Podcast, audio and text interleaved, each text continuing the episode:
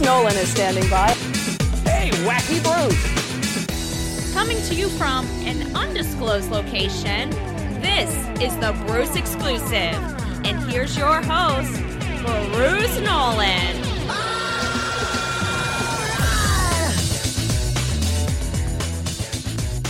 Ladies and gentlemen, boys and girls, children of all ages, welcome to another edition of the Bruce Exclusive, a Buffalo Rumblings podcast. I'm your host, Bruce Nolan. You can find me on Twitter and Instagram at Bruce Exclusive. Welcome back. That might be the most energetic my voice will be for the remainder of this podcast. I am going to do my best to try to get through Big thank you. Huge thank you. The biggest of all thank yous to Mrs. Nolan for filling in for me last week. I hope you guys thought that was fun. Nice little uh, change of pace on the Bruce exclusive. And the plan is still for Nate and I to do food for thought this week. So we will see how that goes. I very well may need to pause this recording a couple times to cough a little bit. Yes, that's right. I've been sick, but I'm back now. And what a great time for me to be back, right? What a great time because everything's going wonderfully in Buffalo Bills Mafia land. But we've got some things to talk about. We've got narratives to talk about. And I want to start with Josh Allen. I want to start with the idea that expectations minus reality equals disappointment. But you knew that already. But specifically, the people who are most crushed or most disappointed or most deflective this week are the people who came into this year saying Josh Allen is clearly the best quarterback in the NFL. When Josh Allen makes a ridiculous play because of his aggression, then we say he's like Brett Favre. But when he makes a head scratching play with his aggression, then we say it's coaching. Because there's only three ways you can process and reconcile the idea that Josh Allen's clearly the best quarterback in the NFL with the type of play we've seen from him over the last three weeks. The first thing you can do is deny it. You can say, oh, it doesn't matter. It Doesn't matter. None of it matters. The second thing you can do is you can deflect it, which is what a lot of people do. Now the deflection starts to come to Ken Dorsey. Well, Josh Allen's still the best quarterback in the league, clearly. He might not be playing like it. None of the metrics would support that. But he's still the best quarterback in the NFL, and it's Dorsey's fault. Mind you, these are some of the exact same people who said it was Daboll's fault last year when Josh Allen had a middle of the year slump. And the third thing you can do to reconcile those two things is you can just accept that Josh Allen's in a funk right now, and he's not playing like the best quarterback in the NFL. But this isn't all that different than what we saw last year. He had a slump in the middle of 2021. And a lot of people blame that on Daboll too. And we're going to get into coaching. We're going to get into legitimate criticisms of the offensive coaching staff. But the recency bias that was left with us after the unbelievable performances that Josh Allen had in back to back playoff games made us somehow forget that in 2021, Josh Allen was a good quarterback. He still played well. But at that time, we were busy deflecting it due to weather. Oh, well, you know, it's the weather. It was completely different. It's the reason why he didn't have as good of a games as all the other teams. Let's not do this. Let's not live in a world where we have to be in denial or deflection. Let's just accept the fact that he's not playing as well as we would hope. And that's okay. And I'm going to go right from that statement into a statement defending him. Josh Allen gets up, faces the media after the game. I'm, I need to play better. And people's response to that is, I'm tired of hearing him say he had to play better. What else exactly did you expect him to say? Well, I mean, I, I want him to play better. I want him to play better too. I was the one saying he wasn't the best quarterback in the NFL and got lambasted for it in the offseason. But because I didn't hold him to something I created in my head, I am now less upset now when he plays like a high variance gunslinger. Because he's always had these high variance moments. Even elite versions of Josh Allen have high variance moments. He can't be Brett Favre when it's awesome and not Brett Favre when it's terrible. As far as gunslinger mentalities go, strictly on field stuff. But because I didn't hold him to, you need to be the best quarterback in the NFL week in, week out, every single time. I'm now finding myself in a space where I defend him and go, yes, he's not playing well. And that's okay. This is part of the deal with Josh Allen. The variance in the middle of the season, it happened before. I have every confidence he'll play better moving forward. 100% confidence. I've seen him. I have a huge amount of sample size of Josh Allen having a slump and doing better because that's what normal quarterbacks have slumps. Patrick Mahomes had a significant stretch in the middle of last year where the question was Has the NFL figured out Patrick Mahomes? No, is the answer. They haven't. And they haven't figured out Josh Allen either. He's just not playing as well as we would hope right now. There doesn't have to be anything bigger than that. It can just be he's not playing as well as we'd hoped, and he probably will play better moving forward. Specifically, when it comes to turning the ball over. But we don't want to do that. We want to deflect. We want to say it's coaching. It's coaching because we don't want to admit that maybe Josh Allen's not the best quarterback in the NFL because we built him up like that the entire offseason. But if you didn't build him up like that the entire offseason, then you don't feel the need to deflect away from it. He's still a really good quarterback. He's playing like a really good quarterback. Really good quarterbacks have moments like this. But we want to deflect onto coaching. Coaching isn't why the Bills couldn't execute a quarterback center exchange. Coaching isn't why the Bills didn't knock down a pass on fourth down. Coaching isn't why Allen threw a game ending interception when he had Singletary open on check down and there wasn't even a window that was any significance to throw the ball into. Coaching isn't why Diggs dropped a pass on third and 15 that hit him in the chest.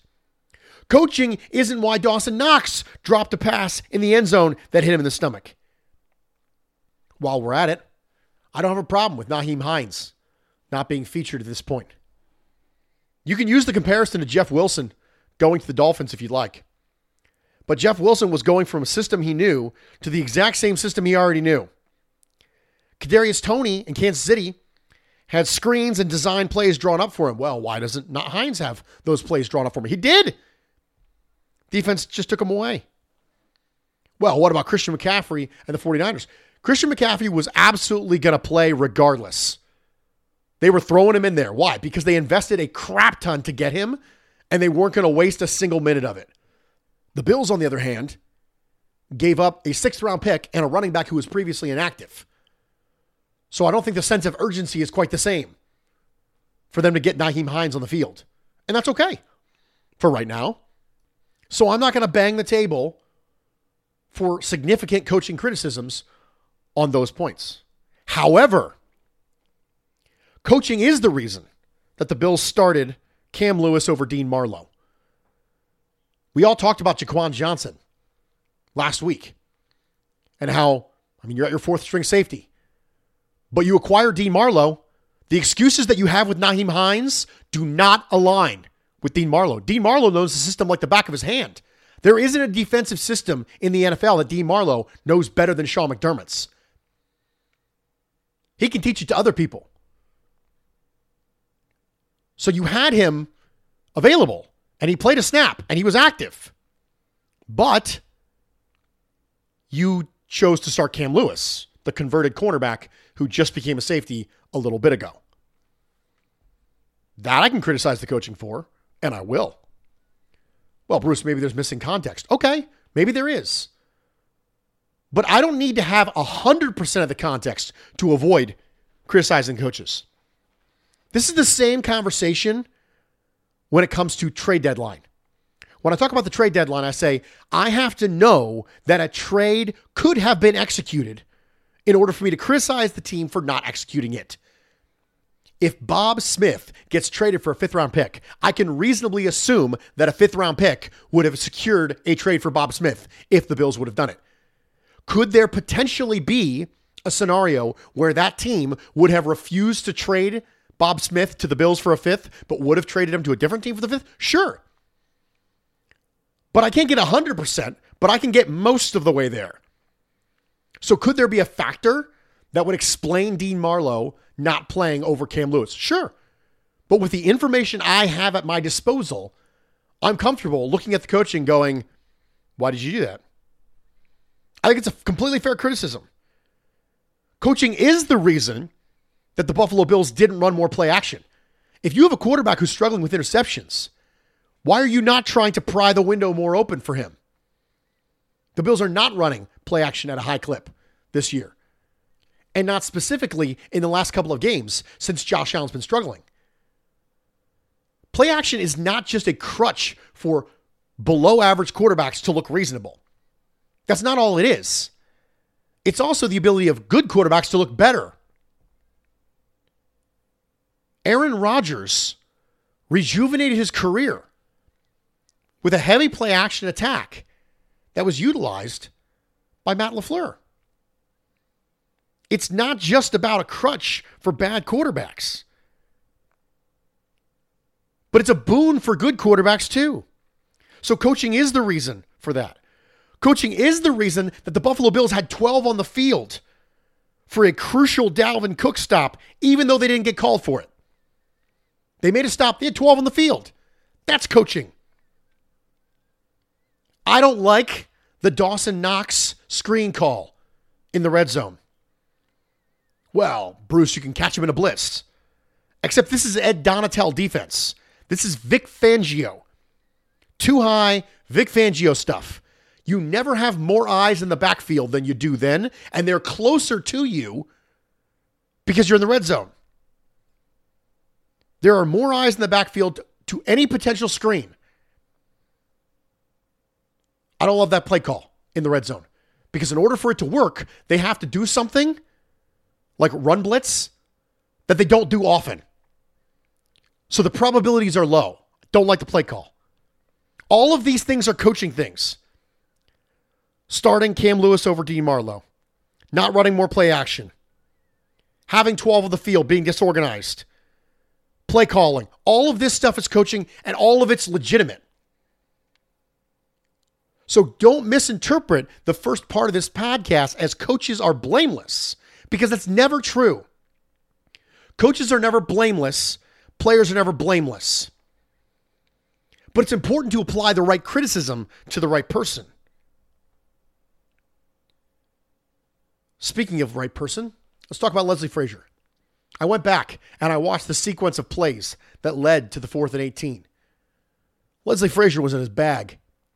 Quarters, cover three, Tampa two, cover two, two man, mixing and matching all the different coverages. He was throwing everything he had to try and create confusion for Kirk Cousins to give his depleted secondary an opportunity to make some plays. And the opportunity was there. Cam Lewis was there to make a play. He didn't make it. That's one of the great litmus tests for play calling. Was there a play to be made? If there was a play to be made, then I have a hard time criticizing the play caller for that particular call.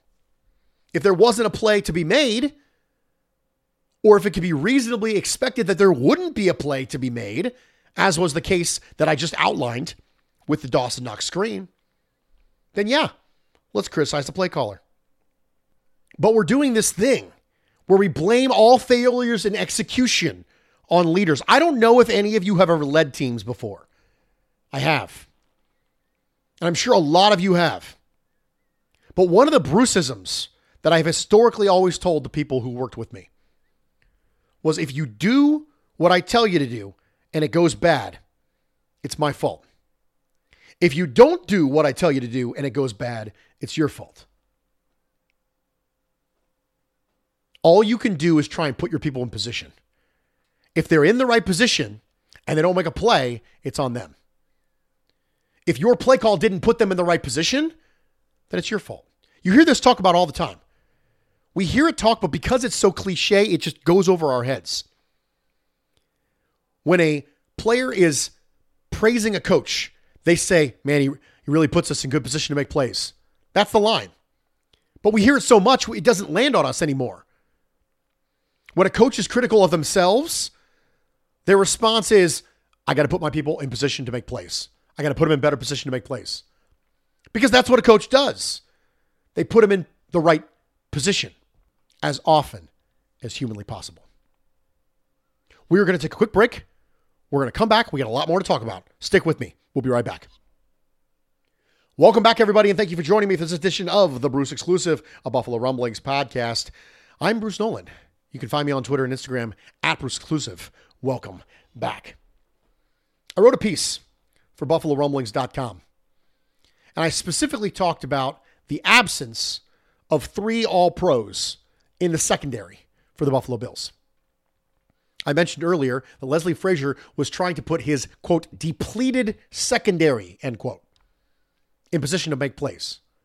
And I want to talk a little bit about this because it feels like the 2022 version of the Buffalo Bills defense is giving up a lot of third and fourth downs where your opponent has to gain what you would otherwise consider to be a difficult amount of yards. If you feel that anecdotally, it's not just you. Sometimes the anecdotal evidence doesn't stand up when presented with cold, hard, uncaring metrics. We say, oh, what about the eye test? One of the things I hear all the time when I use metrics is how arrogant it can be to have these metrics. And I would say, no, the eye test is more arrogant. Assuming that you can eyeball it is far more arrogant than using a third party metric that doesn't particularly care. Eye tests are important, but they're not less arrogant than metric use. But in this case, they line up. In 2021, the Bills were second in the NFL in defensive DVOA on third and fourth down and long. Negative 74.9%. As a reminder, negative is good for a defense when discussing DVOA. In 2022, as of the time of this podcast, the Bills are 28th in the NFL in third down and long defense at plus 57.5. That's bad. And it's a big swing. And the thing that I want to talk about is I want to talk about difference makers. Because if I were to come to you and I were to say, do you think Micah Hyde, Jordan Poyer, and Tre'Davious White are difference makers? The overwhelming majority of you would say, yeah, I would agree with that. So here's my question Why then would anyone be surprised when their absence makes as much of a difference in the negative that their presence does in the positive. I mean, you can't have it both ways. You can't have someone make a difference in their presence and not make a difference in their absence. Think about anybody in your life. Just step away from football, for example. Let's talk about Mrs. Nolan. Mrs. Nolan is a difference maker. When she is in my life, when I come home and I get to see Mrs. Nolan, that's a difference maker. When she leaves and goes out of town for the weekend, is she no longer a difference maker? Is my life completely identical in her absence to the way it was in her presence? Of course not. Of course not, because that they're difference makers by their presence, then they're difference makers by their absence. Both of these things have to be true. Because they can't make a difference when they're there and then not have their absence be felt. Three all pro level players in the secondary are gone. Tre'Davious White, Jordan Poyer, Micah Hyde. When we have historically talked about the average distance of target against the Buffalo Bills defense being incredibly low and the success rate of teams throwing deep against the Buffalo Bills being incredibly low, we deemed this a Micah Hyde stat. Micah Hyde is not here. Did you think it was going to be the same? Do you think it was completely identical whether they were there or not. If that's the case, they're not really difference makers. And we shouldn't be branding them as such, but we do. What we do is we brand them as difference makers when they're here, and then when they're gone, we expect it to be identical, and it's not going to be. The fact that it's just as good as it is is impressive. The Buffalo Bills defense currently ranks number one in the NFL in defensive DVOA, negative 16.9. They're fifth against the pass and sixth against the run. That is only slightly off of the previous year's defensive DVOA, which was negative 18. The fact that the team can lose players who would undoubtedly be described as difference makers with only a slight hiccup to overall production should be something we're impressed by, not something we're railing against. Again, not saying coaching doesn't have any criticisms because they do. And I mentioned a lot of them. And they're going to show up in my plurality pie for Bills Vikings.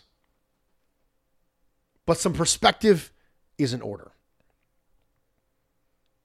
This isn't the time for me to dunk on people when it comes to pass rush versus coverage. But the Bills defense added meaningful pieces up front and lost meaningful pieces in the back. And the defense is slightly worse than it was last year. The fact that it's even in the same zip code is impressive. But we can't say these players are awesome and elite at their position, and the defense should also be exactly the same when they're not in. You cannot have it that way.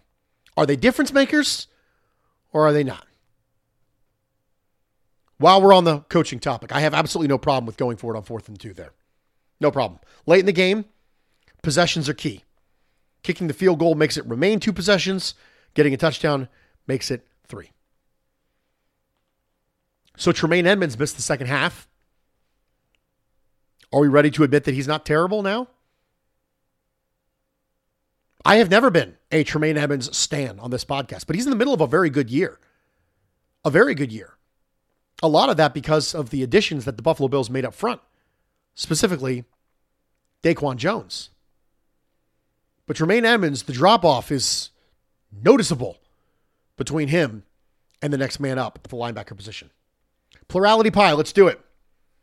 For the Buffalo Bills loss to the Minnesota Vikings, Josh Allen, biggest piece of plurality pie. Stop turning the ball over, 28%. Ken Dorsey, 15%. Already talked about you got to help your guy out. You got to help him out. Sean McDermott, 12%. The bleeding in, too, on the offensive play calling and the abandonment of the run. Ken Dorsey and Sean McDermott both have a little piece of that. Cam Lewis, 7%. Three meaningful plays. Not knocking the ball down. Bad angle on the Dalvin Cook touchdown.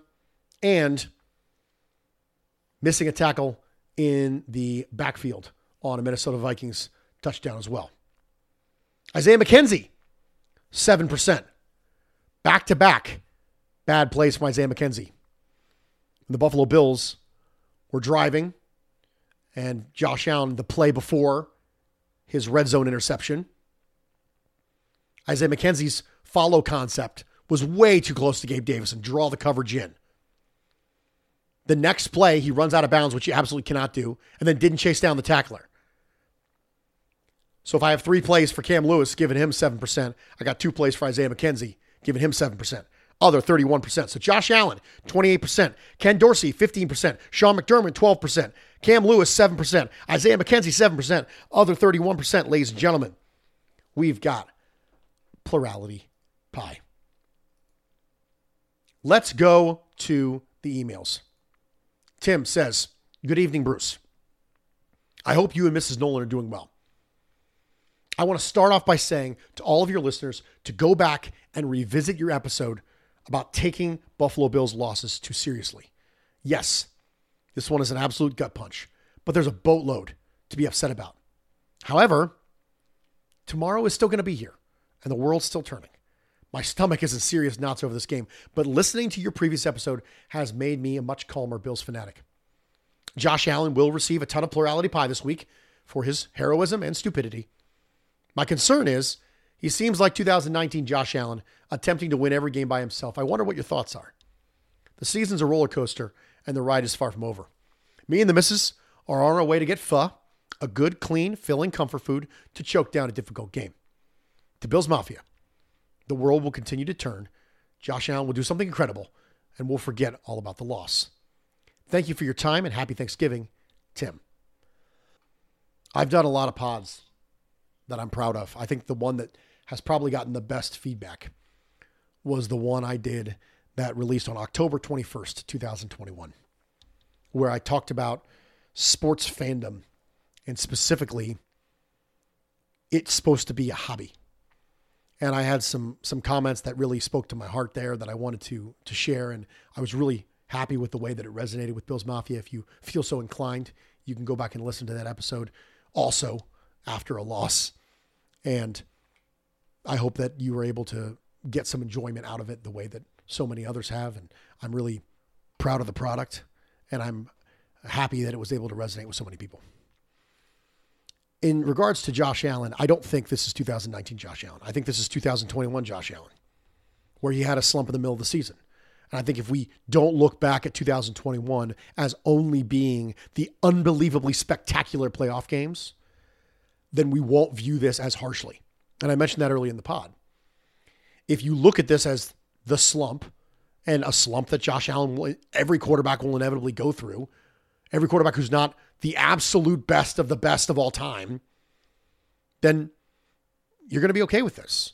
And you're not happy, you're not thrilled. You don't just go, yay, Josh Allen's doing amazing when he's not, but you just accept it as a data point. There's a difference between an actionable data point and a non actionable data point. A non actionable data point is the sky is blue. An actionable data point is my house is on fire. Both of them are data points, but only one of them requires you to do anything. The other one's just a data point out in the ether. And so for me, Josh Allen going through a slump, even though it's three games and three games is a trend, we know this. Even though that's the case, Josh Allen not playing overly well is not an actionable data point for me. I don't think we need to make changes at the quarterback position. I've mentioned some of the coaching stuff. I think Ken Dorsey should not abandon the run, mix it up a little bit. I think he should run more play action, specifically hard play action, to get those intermediate routes going. I think Josh Allen can kind of get his footwork and rhythm a lot at that point. So I think all these things should be things that Ken Dorsey does. But it's not an overly actionable data point. I'm not freaking out about it. I'd be freaking out if my house is on fire. If I walk outside and I look up and I go, hey, the sky is blue, it's just a data point. I don't do anything about it. It's just a data point. Chris sent me a DM and said, I want to put a spin on the narrative that maybe people aren't talking about. Josh Allen and the Bills offense has been known throughout the past few years as more of a backyard style passing offense. To quote Diggs when he talks about Josh, he said, Hey, just get open, I'll throw you the ball. Given Josh's previous strengths of improvisation, but current trend of turnovers, do you think Dorsey should hold a degree of responsibility for not adapting. To take some of the burden off Josh, could or should Dorsey evolve his offensive scheme to give Josh easier decision making opportunities? Or is Josh just stubbornly ignoring the easy throws? I don't know if it's comparing apples to oranges, but it appears that Tua is thriving in Miami due to a combination of better performance and elite scheme, which makes easier decision making. So I think it's both. Number one, I do think that Ken Dorsey should enable some easier binaries. I'd love to see him get out on the run a little bit. I'd love to see some bootleg action from Josh Allen, give him some high low concepts on the move. Because when you have a high low concept and it's Josh Allen, it's actually three options because running is an extremely viable option at that point. Love to see some of that. But also, Josh Allen's just not taking them, too. It's both.